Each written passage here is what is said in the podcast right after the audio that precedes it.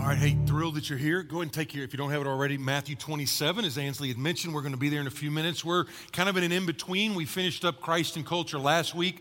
Next week, we end up with uh, Love Your Neighbor. All right, Love Your Neighbor, and by the way, is an all swim. There's a so many opportunities to jump in there. We'll be explaining it as well as a couple of exciting announcements that'll kind of be on behalf of our whole church, will be during uh, that time period uh, as well as uh, some cool ways we can minister to a lot of folks in actually these three counties. So here's, here's, uh, here's what we're looking at Matthew 27. What, what do we need to do to get prepared uh, to take communion here in uh, just a little bit? Uh, that's what the point is today. Now, uh, when I was in England about a month ago, when we were there with a team, and as you know, we're partnering, planning a church there, right, in, right there in the Queen's Park area of, uh, of London. But when we were there, the church plant doesn't start till the spring, so we were over on a Sunday, so we went to a church called I think, All Souls Church at Langham Place, which is really right in the heart of London. It's, a, it's one of the few real strong Bible teaching churches uh, that are still there. I, I told you that London's about 2% Christian, and that has changed amazingly in like the last 100 years. So, all being said, I was there, and that, that church was actually used to be pastored by a guy named John Stott, great author, great theologian, great pastor. And he's got a book, and if you're looking for a book to read, this is an old book, but it's a classic, great book called The, the Cross of Christ. And in the preface, or in the early part of the book, he, he poses the question I want to pose to you. Because he asked the question, he said, okay, what could have been the symbol of the Christian faith? He says, you know, every ideology, every religion, there's some kind of symbol that it's okay. Here's, here's kind of what our main conviction uh, as a church uh, or as an ideology or whatever, that this is what we're about. And he began to list some of the possibilities of what could have been the symbol for the Christian faith. As a matter of fact, super early on, when they were still heavily, heavily persecuted, uh, the church actually had that fish. Some of you all have it on the back of your car and you never knew what it was. It's actually uh, what's called an ichthus, and it's an acronym for uh, Jesus Christ as Lord, Son of God. And it's an, it's an acronym that they would do that was kind of insider information.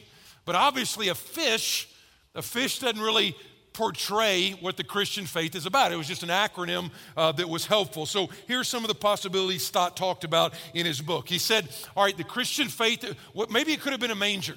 I mean, a manger would have talked about that God became a man and dwelt among us. You know, the little baby in a manger, that's God. It could have been a manger. So instead of a cross around your neck as a necklace, you'd have been wearing like a little crib, a little baby manger, and we'd have Christmas year round. He's like, but it's not a manger.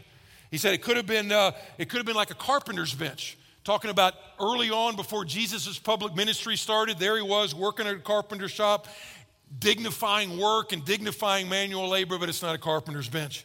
He said it could have been a boat. You know, a boat would have been about the teaching ministry of Jesus. That was a big part of his ministry. He would oftentimes get in a boat, push out a little bit from shore as the crowd gathered on the beach, and then he would teach them these amazing sermons.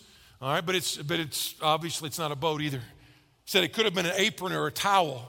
It's like John 13 talks about how Jesus uh, stooped down with a, probably the greatest act of humility and he washed the nasty feet of the disciples, all right? It's like, you know, the Son of Man did not come to be served, but to serve and to give his life as a ransom for many. But it's not that. It could have actually been a stone. All right, a stone, signifying the stone that was rolled away, allowing people to look in and see the empty tomb. It's not a stone. Some, he said it could have been a throne. A Throne. It's like a throne. That's the picture of to what John saw in the book of Revelation that Jesus is sovereign, Jesus is on the throne, Jesus is in control. He said, it's not even, it's not even a throne. He said it could have been a dove. You know, a dove is like on the day of Pentecost, the Spirit came down as, as, a, as of a dove, and he says it wasn't that at all. And he kind of wraps it up in a great way. He says, when it came to what was the symbol, what's going to be the Christian symbol? He said it wasn't, it wasn't about it wasn't about his commemorating his birth, his youth, his teaching, his service, his resurrection, his reign, or even his spirit. He said it was going to be about his death. Now, the resurrection is the event. That is the event that said, you know what? Paid in full, right? Offering accepted. Christ's victory over death is verified. Hear me on this. Everything God needs you to know about who He is can be found on those two cross beams 2,000 years ago. Because in those crossbeams, you see the justice of God and you also see the love of God. You see the holiness of God on one end, and you see the grace of God all wrapped up, all meeting there in the cross. And so, you know, what's going on there at the cross? What's happening there? A lot of times people, uh, it's like, how did, how did it go from the miracles that Jesus did and the healings that he did, and everybody's like, yay, yay, Jesus. I mean, even a week before when he comes into Jerusalem, all right, Palm Sunday, when everybody's got the palm branches out, all right, palm branches out, they're like, hey, it's Hosanna, blessed is he who comes in the name of the Lord. I mean, how did it go from that to him being on the cross? And so Matthew 27 is one little snippet that we're going to look at. And Again, contextually, this is toward the end of his ministry. He's been in ministry three, almost three and a half years at this point. And uh, the, the religious and the political leaders, they are all upset with him. The religious leaders are mad because they're jealous of him. The political leaders are mad because he would not bow down to the secular power, the Roman government, like they thought he should. You look at the, uh, the, the crowd is disappointed in him because he's not who they were hoping and praying. The Jewish people, again, they were disappointed. Where's our Messiah? Even the disciples. One of them had already betrayed him at this point, and the other one's gonna, were going to soon abandon him.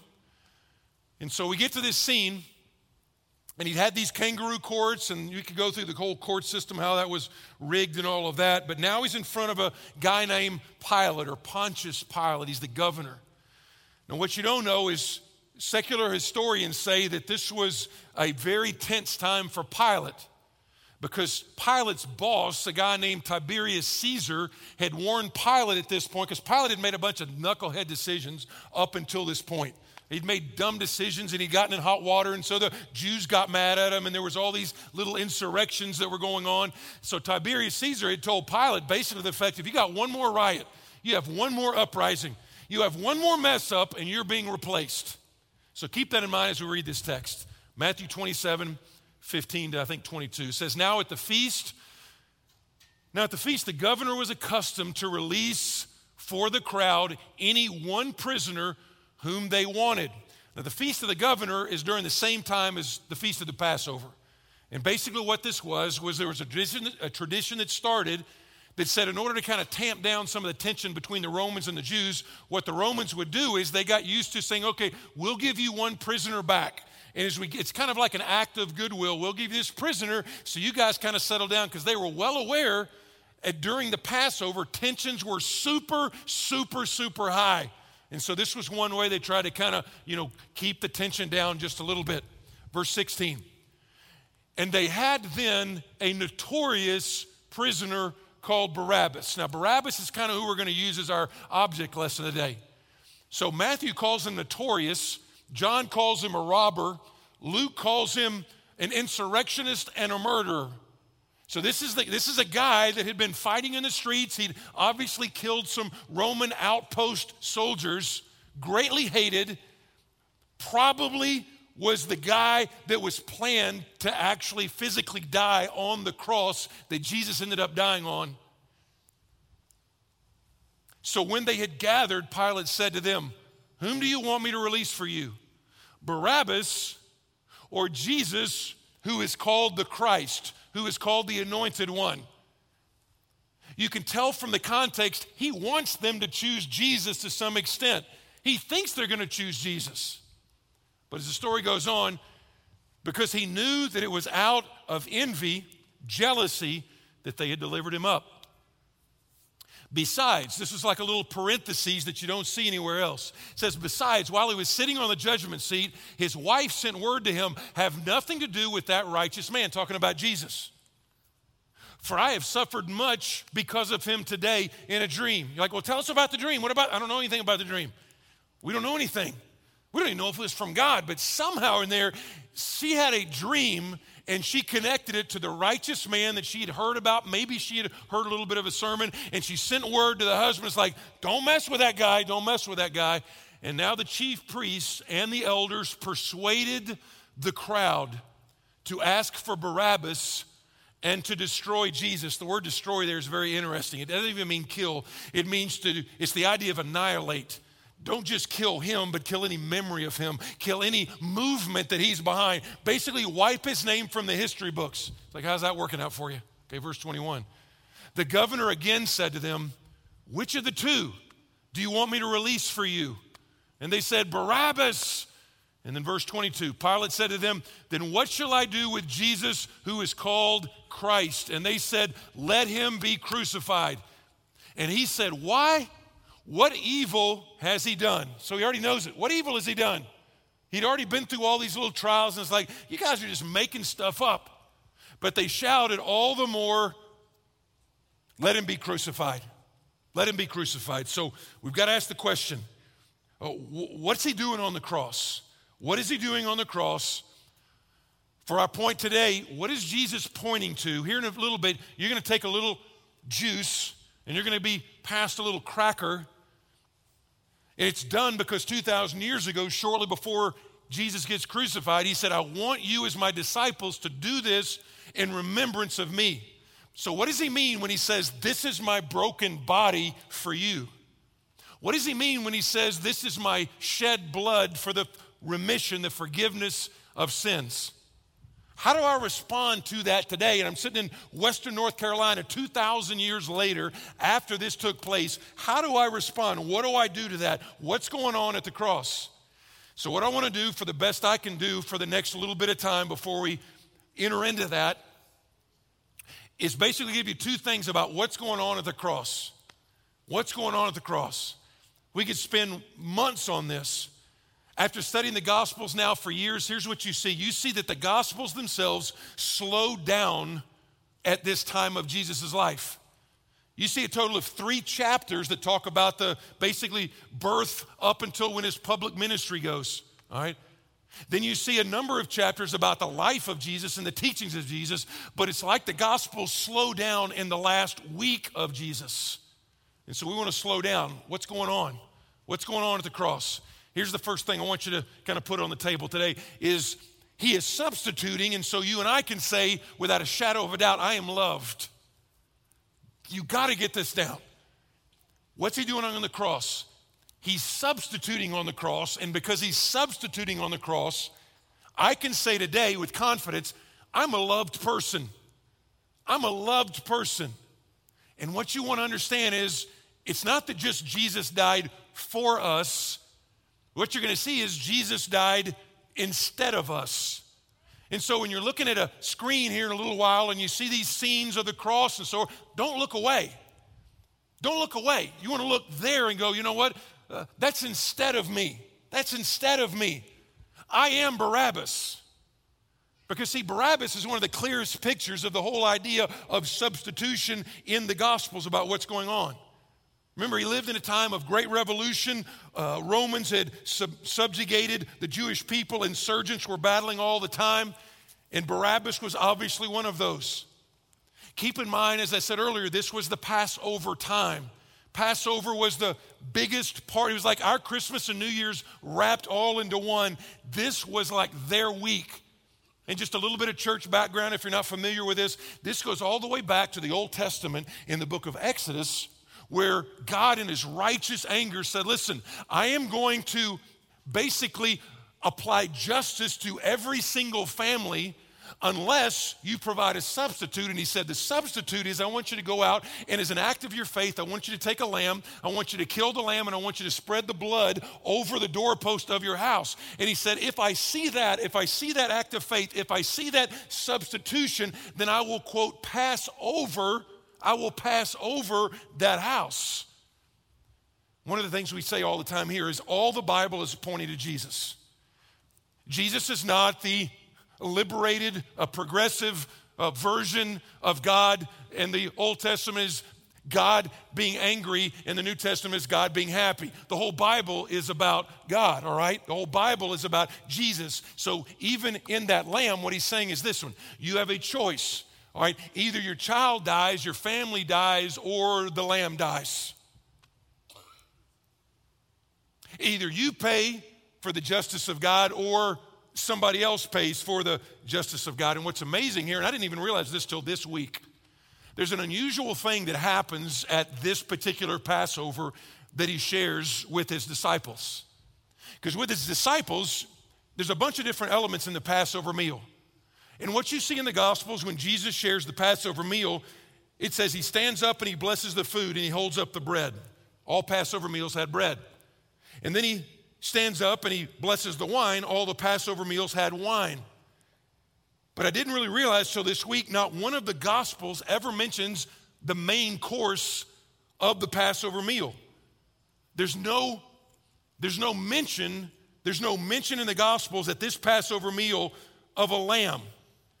I mean, what kind of Passover meal are you going to listen? This was not like a vegan deal, all right? It's like, hey, we don't want to have meat here. The whole thing was about the lamb, about the meal. It pushed toward that. And yet, you can't say just from silence, but what you can say is there's no mention of the lamb at this Passover meal. And the only thing I can think of is because there was no lamb on the table, because the Lamb of God was at the table. He says, You know what? I'm the Lamb of God. All that that Isaiah and everybody had talked about, Isaiah says this the Lord laid on him the iniquity of us all, and something I can't even fathom. It says, it actually says it was the will of the Father to crush him.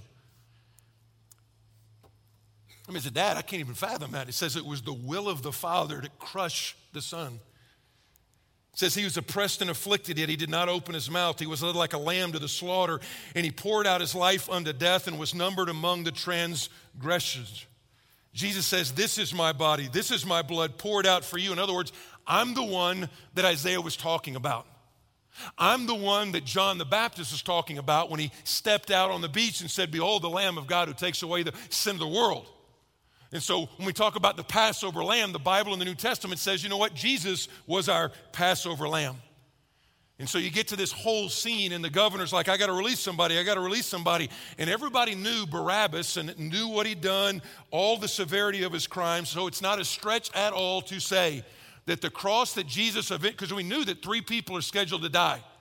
And we know there was two thieves, two murderers that were crucified right beside him. Because of the severity of the crimes that Barabbas actually did, it is not a stretch of the imagination at all to say that, you know what, the cross that Jesus actually physically died on would have been the cross that Barabbas would have physically died on. I mean, I can't just take for a moment, think about for just a moment what it must have been like to be Barabbas at this scene. I mean, Barabbas wakes up that morning, everything in his life says that I'm going to be dead by sundown. I'm not going to make it. But that, and, and, then all of a sudden that evening, you're sitting around having beers with your friends, like, man, what a great day. What a great day for me. What a great day for me. So here's what scholars say scholars say Barabbas' name is an actually a very odd yet generic vanilla kind of name. Bar means son of, so you take Barabbas, cut it in half. Bar means son of. Abba means father. You put them together, and it basically means son of man. Son of Man. Everyday guy. Joe Screwdriver. He means he represents every man.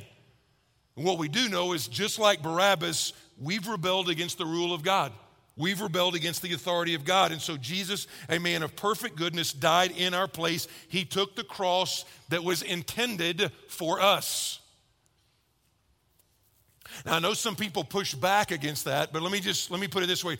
Uh, Martin Luther, who was the kind of the leader of the Protestant reformer hundreds and hundreds and hundreds of years ago, he put it best when he talked about that on the cross, quote, on the cross, Jesus became the greatest murderer, adulterer, thief, rebel, and blasphemer that there ever was. Our most merciful Father sent his only Son into the world and said to him, Jesus, you will become Peter the denier. You will become Paul the persecutor, the blasphemer, the cruel oppressor. You will become David the adulterer. You will become Adam, that sinner which did eat the apple in paradise. And so we can keep that cycle rolling. You will become the husband who's neglected and abused his family. You will become the woman who cheats on her husband. You will become the drug addict. You will become the teenager lying to her parents. You will become the hypocrite leading a double life. You will become the apathetic businessman who just pops into church every once in a while with no lordship at all. You will become that man. Paul would say, you know what? He became sin. He became sin. He knew no sin, but he became sin for us so that we might become the righteousness of God in him. That whole idea of substitution started way back in Genesis, went into Exodus, was talked about so that then we'd be able to say, you know what? Paul says, For God demonstrates his love toward us that while we were yet sinners, Christ died for us. So I know there's a number of folks, I know it's kind of progressive thought. I know that it is, uh, Um, kind of cool to say nowadays in the last 30, 50 years, particularly. And they say, no, no, no, no. On the cross, Jesus wasn't paying for sin because God is not a vengeful God who is angry at sin, trying to exact punishment for us. The liberal theologian would say, if anything on the cross, Jesus was just demonstrating the depth of God's love for us. What? What? I mean, the author of The Shack basically said the same thing in a book that was called Lies We Believe About God. Michael Gungor, who wrote a song, best selling song a number of years ago called Beautiful Things. Here's what he said, and I just quote him. He said, uh, that God needed to be appeased with blood is not beautiful, it's horrific. He said, I would love to hear fewer Christian artists sing about a father murdering his son. And if you can't think of anything to sing to God other than gratitude for taking your shame away through bloodshed, stop singing. The irony that the guy that wrote the song, Beautiful Things, could be blind to the most beautiful thing is amazing. Because when you look at the text, when you look at what the Bible is talking about overall, the fact that Jesus paid for our sin is not a contradiction of his love, it is an absolute necessity of his love. Let me think about, think about this way. If you've ever walked through a family member with a family member who had cancer, if you walk through that, trust me, what you will say is you will almost personify cancer and you will hate cancer. You know why? Because you love that person and cancer is destroying that person that you love so much. So you will develop a hatred for that cancer. Sin was destroying us. Sin was taking the glory of God away. And so he does it to say that he hates sin, that he's angry at sin? That is not hard to believe at all. Other times people will say, well, actually, actually, uh, what's happening is he wasn't really paying for sin. That was just a demonstration of his love. Now, just logically, and biblically, that doesn't hold water. But just to say, well, what he was trying to show us when he died on a cross was just how to love other people. What? What an insult to actually say that if there's like seven other ways we can be forgiven, but I'm going to go ahead and get my own son flogged, beaten, spit upon, shamed, and then crucified.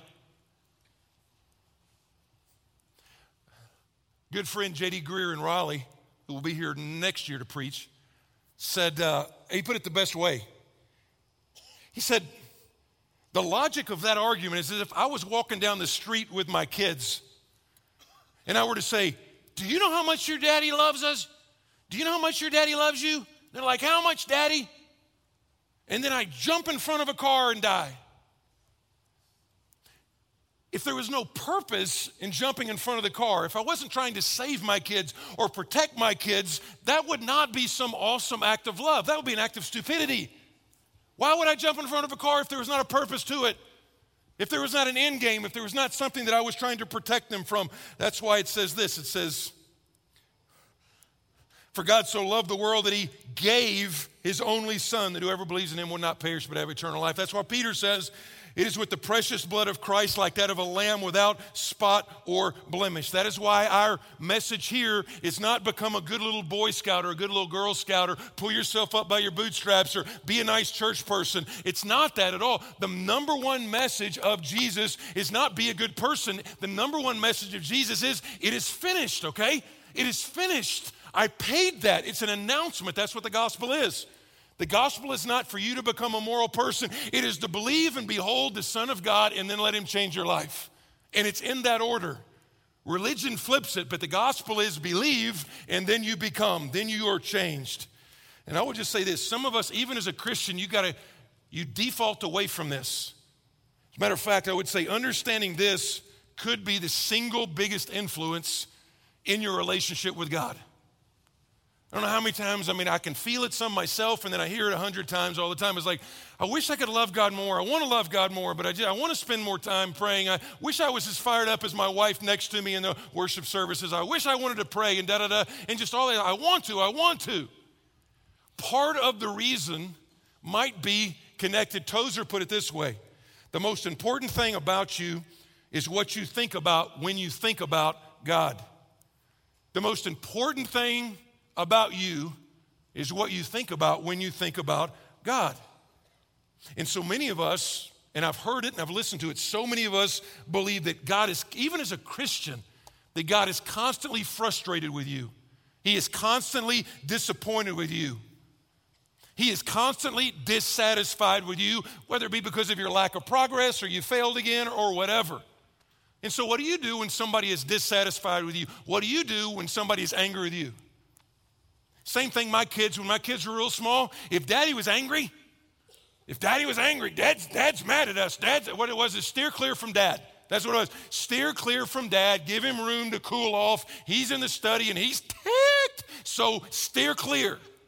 But man, if it was like, man, dad is fired up about us and he's in a great mood and all this kind of stuff. It's like, let's wrestle and let me run to them. And they're jumping all over my neck and arms and let's play and let's do hide and seek. What's the difference?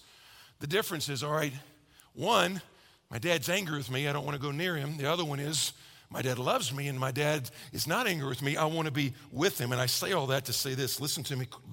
The good news today is, is because of what Jesus' uh, death on the cross meant, because of his payment on the cross, that satisfied, which is actually the word propitiation in Romans 3, that satisfied the demand of a holy God. Listen, because what Jesus did on the cross satisfy the demands of a holy God. That means if you're in Christ, He cannot be dissatisfied with you at the same time. You understand that? One lady understands it, okay? One lady's like, yes, that's awesome. Amen just means I believe that. So let me give you another crack at that, all right? So here's what that means that means when you look at what Jesus did on the cross, the fact that his payment on the cross satisfied a holy God, that means he cannot be dissatisfied with you in Christ. Amen. Slightly better, slightly better, but uh, let me give it to you another way. Um, here's the way a lot of us think about it it's like, um, God's gonna love me when I get my stuff together. When I get my stuff together, he's gonna love me. Put this somewhere in your lunch pail. God is not in love with some future version of you. He's not in love with some future version. You know, when she does this and when she's a better mom and when she takes care of all that stuff in her past, God is not in love with some future version of you. Don't you understand? God already knows the future anyway. So he's not waiting for some future version of you to love you. If you're a son or daughter in Christ, he loves you right now. Not because you performed well, but because Jesus performed well. Not because of your resume, but because of Jesus' resume. Okay? I'll give you, there's a great little Old Testament picture that's sometimes hard to even imagine. There's a, there's a minor prophet named Zephaniah. Anybody in Zephaniah this week? Okay, maybe Zeph, uh, Zephyr who? Oh, Zephaniah. There's actually, it's actually a couple of chapters of not that great of news. But then toward the end, it starts taking a picture of what it's going to eventually be like in Christ. And here's, here's his picture. And he said that the Lord, the Father, will exalt over you. One translation says, rejoice over you with singing. What a picture that is. The picture is of a father, a tender father, singing, singing over his son or his daughter. Now, you know what? If I sang when my kids were small, that would keep them awake. But when Lori would sing to them, because of her voice, it's just like, Jesus loves me. I mean, man, that was terrible, wasn't it? It's like, Jesus loves me. They would just like all their fears and anxieties, like, mm, I'm in my snuggie, I'm sitting there, my parent loves me, and it calms them down. Do you understand that's the way God looks at you if you're in Christ? He looks at you like, that's my daughter right there. And then I love her. I know all her stuff, but I love who I'm making her. I love who she's becoming in Christ. And if you don't know that, you're never going to want to spend time. You're never going to want to let His grace change your life. You're just going to run from Him instead of run to Him when you do mess up. You're not even going to trust Him when things go wrong. All right, so God's angry at me, so that's why He allowed this. He allowed this. He doesn't love me because He allowed this to happen. That's why you got to ground it in the cross, okay? The cross ought to tell you if you're going through hell on earth right now, I don't care what it is, if you're, going, if you're in Christ and you're going through a hard time right now, what the cross ought to tell you just in a pastoral perspective is there's no way that he has left me or forsaken me. The cross shows me that, all right? The resurrection shows me he's going to finish what he started in my life, but I can know that he hasn't walked away from me just because I've gone through this. As a matter of fact, he's probably rolling up his sleeves, walking towards you in this trial. And if you don't know the cross, if you can't go back and say, I don't have to doubt, you're like, I don't feel loved, I don't feel loved. What more could Jesus do than die on a cross to show that he loves you? Well, he could make it rain or he could make he could make it's to raise. Yeah, that's called the blessings of life. But before you go, God doesn't love me because he, he let this happen. What more could he do? And when we look at this, uh, Here's the second little picture I got to show you before we take the Lord's Supper. Here it is. He's suffering, and so I got to respond. I, uh, he's suffering. And I told you a while back, I told you a while back that when we went through the Garden of Gethsemane, we went through the whole scene and how spiritually we went through some of the words on the cross and how spiritually that was, that was what set it apart from it. Because a lot of people got crucified in that day. Romans crucified a lot of people. But two things. Number one, they always would crucify him for their own crime. And number two, there's nobody that was taking the sin debt of the world on them. So go back. When he's down on the cross, it is true that the Spirit, when he says, My God, my God, why have you forsaken me? Most theologians say, you know what, that's the moment when all the sin debt of the world, every vile, depraved, wicked, despicable thing you ever see on the news is being poured out on Jesus at that point. But it's not to ignore the physical part of the crucifixion. Verse 23 says, they say, crucify him, crucify him. The Romans, I think it was the Persians actually that invented crucifixion, but it was the Romans that perfected it. And they were good at it. And I'm not trying to gross you out. I'm not going to try. I'm just trying to tell you what you're going to see on the screen here in a bit. That's not some over dramatic Mel Gibson, you know what, he just went overboard. If anything, that is a mild version of what actually happened during crucifixion. We could talk about the floggings. We could talk about the cat o' nine tails with the little pieces of bone and stone that they would, they were great at it. I mean, the Roman guards could like pop that whip and it would just start to peel the skin back. All that's happening even before the crucifixion. But don't discount what's happening there, even in the suffering. I'll give you a couple of examples here because here's kind of how it worked. When you were crucified, you actually would, you would hang down, all right? You would actually hang down suspended by your arms. Because your feet were nailed to the cross, so they really couldn't support you. So you were suspended by nails through your wrists. And what would inevitably happen is your shoulders would then pop out of joint as you tried to hold yourself up. The blood vessels around the stomach would become swollen and engorged. As you were hanging there, you couldn't breathe very well, and so you would begin to suffocate. And so you would kind of hoist yourself up a little bit with your arms to take a breath. Then, when you obviously tried to pull yourself up, then the nails that were in your wrist would start to tear the flesh. It would cause obviously pain from that. You would grind against the bone from your shoulders being out of joint. They say you would almost always just have these ama- just amazingly painful cramps in your muscles, so you would have to let go.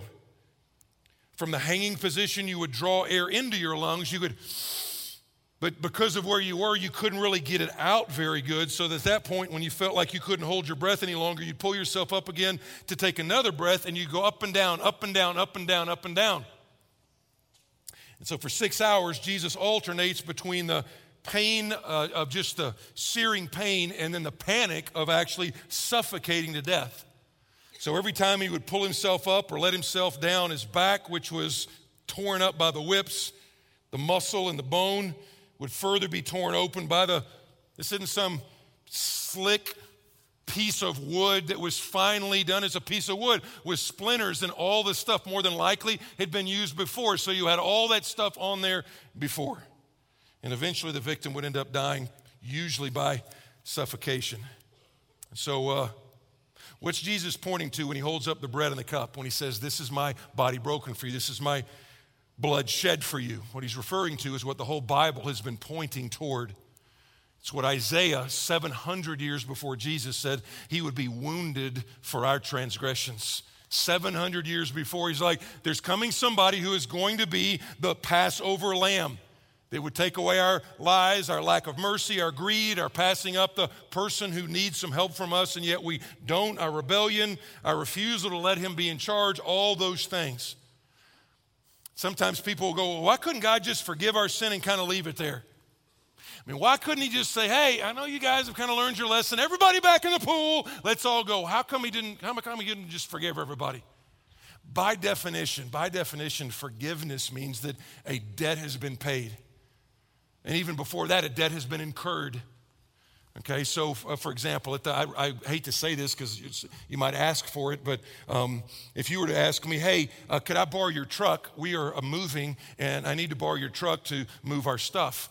Um, um, let's just say in a fantasy world, I said, sure, you can borrow the truck. Let's just say that happened. So what would happen is this, is you would borrow the truck and then, uh, you know, lo and behold, you wreck it. All right, you're not, you're messing around, you're trying to put too much stuff in there, and you wreck the truck. And then you come to me and you're like, hey, wrecked your truck, wrecked your truck. Uh, we would have a conversation. Here's how that conversation would, would probably go. Okay? It was like, well, who's going to pay for the truck? Who do you think is going to pay for that truck? You're going to pay for that truck. All right, you're like, your insurance, yeah, but your rates are going to go up, so you're going to pay for the truck.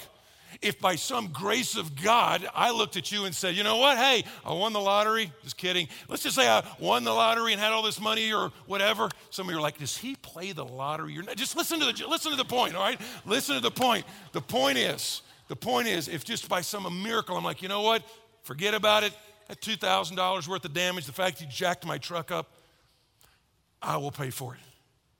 I'll pay for it. What's the point? The point is, somebody's going to pay for it. You can't just say it's all forgiven because either you pay for it to fix it or I incur the debt, but when I incur the debt, I pay for it. And so when you're talking about why didn't he just forgive everybody, real forgiveness always requires a price to be paid. What I want to ask you is this because here in the Lord's Supper, what he says, he says, Take and eat, this is my body. There's an act of volition on your part to say, you know what? I am actively putting all my chips in the center of the table and I'm saying, I'm believing Jesus is who he says he, who he is, and I'm believing he did exactly what he said he would do.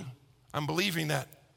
If you don't know Christ, uh, I would, uh, it wouldn't be good to take the Lord's Supper, all right? Not because we're trying to be snooty. It's just like this is a Christian deal because what you're doing is you're celebrating the broken body and the shed blood of Jesus. And so here's some responses we can make before we do this. Number one, you see a response that Pilate made. I'll just call him the distracted. Pilate's distracted. Pilate's got a lot of other stuff. It's not that he thinks poorly of Jesus, he actually doesn't. He's actually going, man, this guy is innocent. This guy has not done what you say he did. He's just too distracted with other stuff to really take the question seriously. This represents about 40 or 50% of the people right now here. Basically, it's this I'm too distracted with other stuff to really seriously consider Jesus. It's like, hey, Scooter, we're coming to church. You ought to be happy we're coming to church. I'm just trying to say this church is a terrible hobby. Church is a terrible hobby. Being a Christian is a horrible hobby. If it's just a hobby, pick a better one, pick a cheaper one, pick one that doesn't ask so much. For Pilate, it was basically, I'm too distracted. I'm too distracted. And what it sounds like today is uh, this is something I'll think about when I'm older, when I'm an adult, when my career's been settled, when we have kids, when I get married, when I get this promotion. But right now, I'm having too much fun. I'm having a good time with my friends. I'm establishing my career whatever. It's just that it's too consuming to give serious thought to Jesus. And I can say this as nicely as I can. That's foolishness, man. It's foolishness. It's foolishness for two reasons. Number one, how's that working for you? How's that working for you? And the Bible says, you know what? God has put eternity into your hearts. So, you know, when all the friends are gone and all the booze is gone and all the women are gone and all that stuff is gone and you put your head on your pillow, how's that working for you? But even the bigger question is Jesus said, what would a man give up? What would he exchange? What would he exchange for his own soul?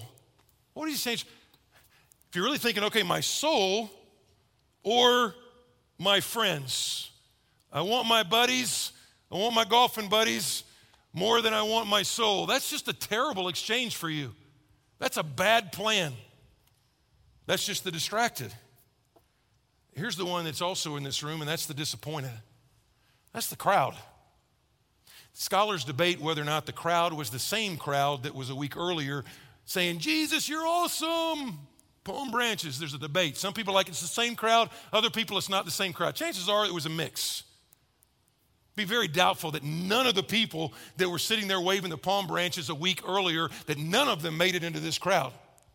But for some reason or another, and granted they got worked up and they got the mob mentality, but chances are some of them were pretty disappointed.